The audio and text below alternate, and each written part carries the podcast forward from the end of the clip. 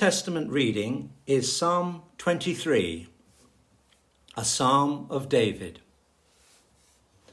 The Lord is my shepherd, I shall not want. He makes me lie down in green pastures. He leads me beside still waters. He restores my soul. He leads me in paths of righteousness for his name's sake. Even though I walk through the valley of the shadow of death, I fear no evil. For thou art with me, thy rod and thy staff, they comfort me. Thou preparest a table before me in the presence of my enemies. Thou anointest my head with oil, my cup overflows. Surely goodness and mercy shall follow me all the days of my life, and I shall dwell in the house of the Lord forever. Our New Testament reading comes from the Gospel according to St. John, the 10th chapter, verses 11 to 18. I am the Good Shepherd. The Good Shepherd lays down his life for the sheep. He who is a hireling and not a shepherd, whose own the sheep are not, sees the wolf coming and leaves the sheep and flees. And the wolf snatches them and scatters them. He flees because he is a hireling and cares nothing for the sheep. I am the good shepherd. I know my own, and my own know me, as the Father knows me, and I know the Father. And I lay down my life for the sheep. And I have other sheep that are not of this fold. I must bring them also, and they will heed my voice. So there shall be one flock, one shepherd. For this reason, the Father loves me, because I lay down my life, that I may take it again. No one takes it from me, but I lay it down of my own accord. I have power to lay it down and I have power to take it again. This charge I have received from my Father. This is the gospel of Christ.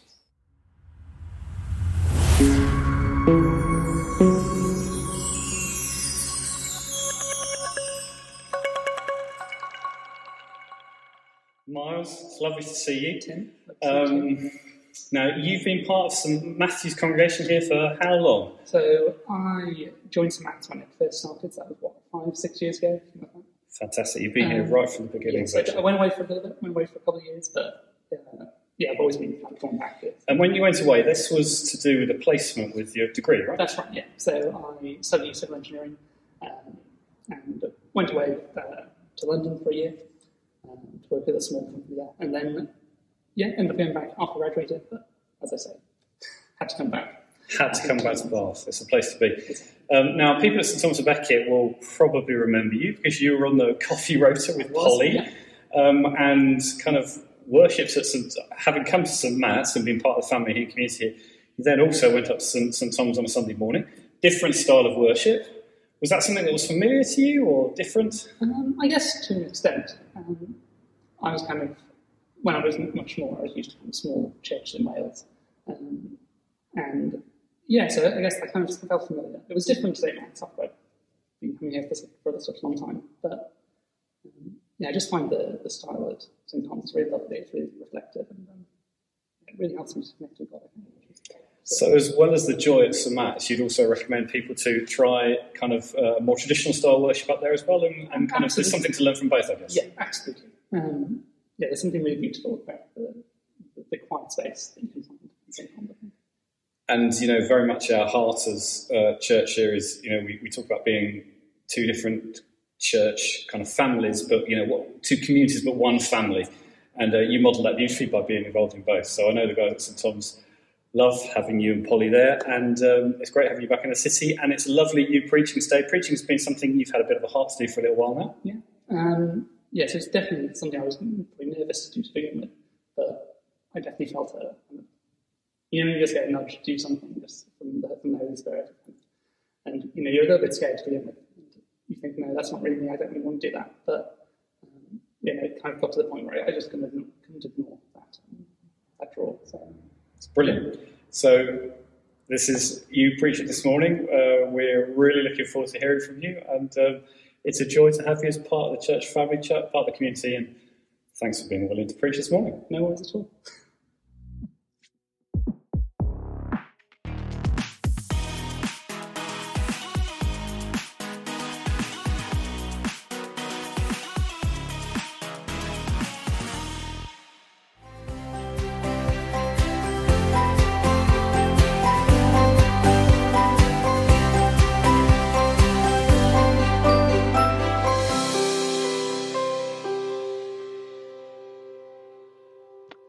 Hi, everyone. It's uh, lovely to be preaching to you again um, after so long.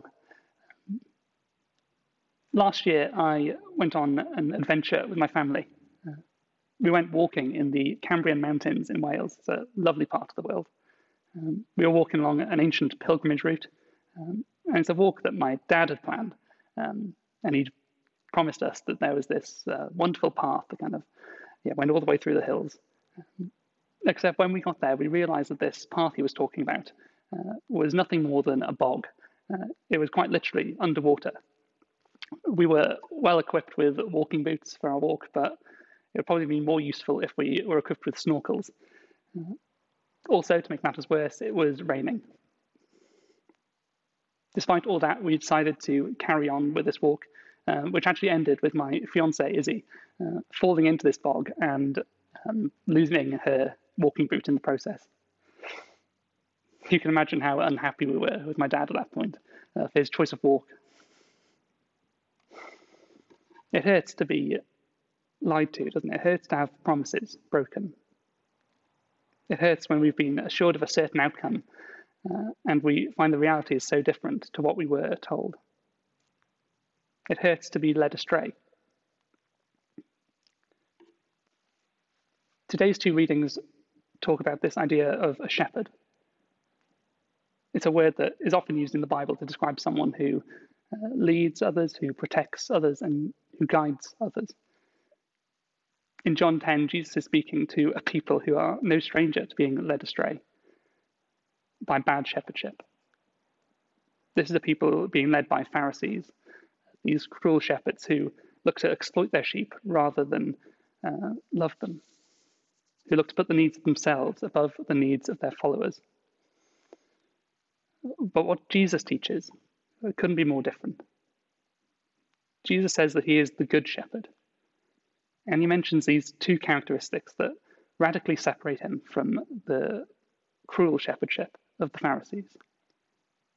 Firstly, Jesus says the good shepherd is a sacrificial shepherd. Jesus says the good shepherd lays down his life for his sheep where the Pharisees are interested in what they can get from their followers, Jesus is interested in what he can do for them. This is a shepherd who gives away his own life so that his sheep might live. This is the Son of God, the creator of the universe, who came down from his heavenly throne to die in our place, to suffer death and shame. It's a shepherdship that gives more than it takes. Secondly, the Good Shepherd is a personal shepherd. Jesus says the Good Shepherd knows his sheep. Uh, in fact, earlier in the chapter, it says the Good Shepherd knows his sheep by name. Where the Pharisees' relationship with, with the people would have been superficial at best, Jesus instead seeks a deep personal relationship with his followers. In fact, he doubles down that promise later on in the chapter. Look at verse 16. I have other sheep that are not of this sheep pen. I must bring them also. It's a small detail, but I can't help but focus on that last sentence. I must bring them also. I. It implies going out to find those sheep and bring them back to him. One flock, one shepherd. No one is left out of Jesus' fold. Jesus is so committed to this desire to have a relationship with us that he will go out and seek us even when we are not seeking him. And I think that's true whatever stage you're at. He loves you so much that he will continue to search for you until he has your entire heart. Not just 50%, not just 75%, not even 99%. Jesus will search for you until 100% of your heart is his. That's how much he desires you. So Jesus is the shepherd, which by default makes us his sheep. That's right, you, me, we're all sheep, even if you're not Welsh. I personally think I'm fulfilling the sheep look pretty well today with my lockdown hairdo. So, if we are Jesus' sheep, how do we respond to him being the shepherd? I think the answer to that lies in understanding where our perspective is. Or more specifically, is our focus on the shepherd or on the storm? Like so many others, I've been shaken by the uh, events of this pandemic. And I confess that in these times, my eyes have been focused more on the coronavirus than they have been on Jesus. Even to the point of often finding myself paralyzed by this fear of death that I can't explain.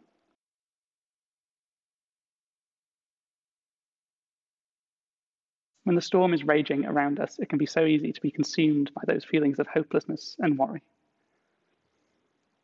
When I reflect on this, I'm reminded of the disciples when they're in the boat with Jesus. And this storm whips up, and they say to Jesus, Jesus, what are you doing? Don't you care if we drown? Perhaps when we're struggling, we have a tendency to ask God the same question God, where are you? Don't you care? God is gracious to us when our eyes slip from Him. Jesus does graciously calm the storm in that story. But after doing so, he asks the disciples this really gentle question Why are you so afraid? Perhaps Jesus is asking you that same question today. Why are you so afraid?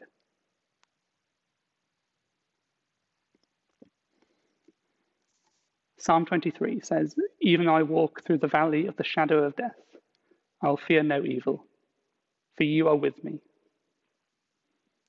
For the writer of this psalm, the fact that God is with them is so much more comfort than anything else God could do for them. I know that, like the disciples in the boat, often my first response is to come to God asking Him to solve a problem. But how often, when I have a problem, do I approach God seeking only His presence? I think that the promise that God is with us is so much more comforting and carries so much more weight than just a casual reassurance of, oh, don't worry, everything's going to turn out okay in the end. God doesn't promise us that everything in our lives will turn out exactly how we want it to. But He does promise to be beside us every step of the way.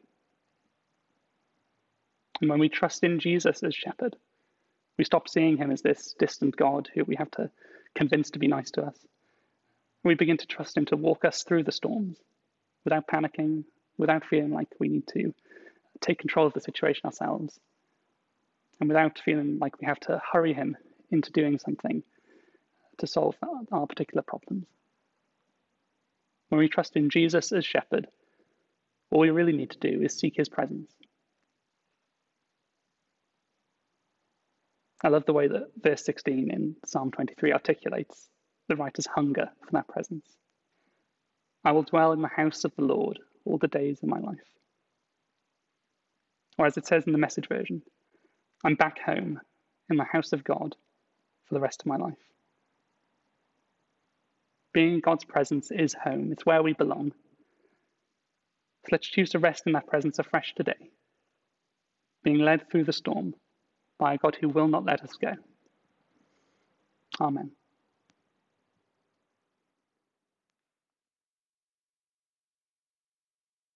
God's people are called to be united in the fellowship of the Spirit, sharing God's life. Fellow members of the body of Christ, let us pray to our Heavenly Father. Father, we commend to your love all ministers of your word and sacrament, remembering especially here in Widcombe Tim, Jenny, Judith, Sarah, and Mary. Keep them true to their calling, so that through their life and work many may come to know you. Lord, in your mercy, hear our prayer. Father, we commend to your wisdom all those in positions of power throughout the world. Help them to encourage friendship rather than show aggression, achieve reconciliation rather than seek revenge, and work to the common good of all mankind in your name. Lord, in your mercy, hear our prayer. Father, we commend to your healing all victims of war, terrorist attacks, natural disasters, or oppression. In particular, we pray for the peoples of Myanmar, Afghanistan, Yemen, and Syria. Also for the families of victims of gun violence in the USA. 11,000 people killed in the first three months of this year. Lord, in your mercy, hear our prayer. Father, we commend to your peace and joy all the people of this parish and beyond. For those who accept political and social responsibility, for those who teach in our schools, for those who work in our hospitals, for those who serve in voluntary organisations caring for old people, disabled people, children, and young people all the needs of minority groups, and for those who maintain law and make it possible for us to live our lives in a framework of order. Lord, in your mercy, hear our prayer. Father, we commend to your healing all who have chronic pain, those recovering from surgery, those afflicted by long COVID and the many who depend on others for life and movement. We also remember all who are grieving for the loss of a loved one, and in a moment of quiet, we think of our own Queen Elizabeth and her family, as well as others known to us who are in need of our prayerful support.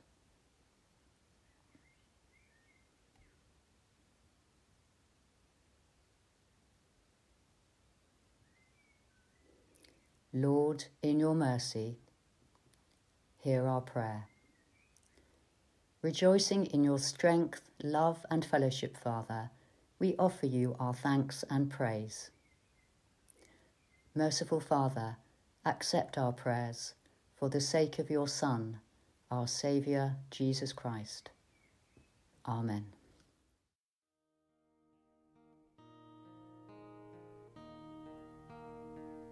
The Lord's my shepherd, I'll not want. He makes me lie in pastures green. He leads me by the still, still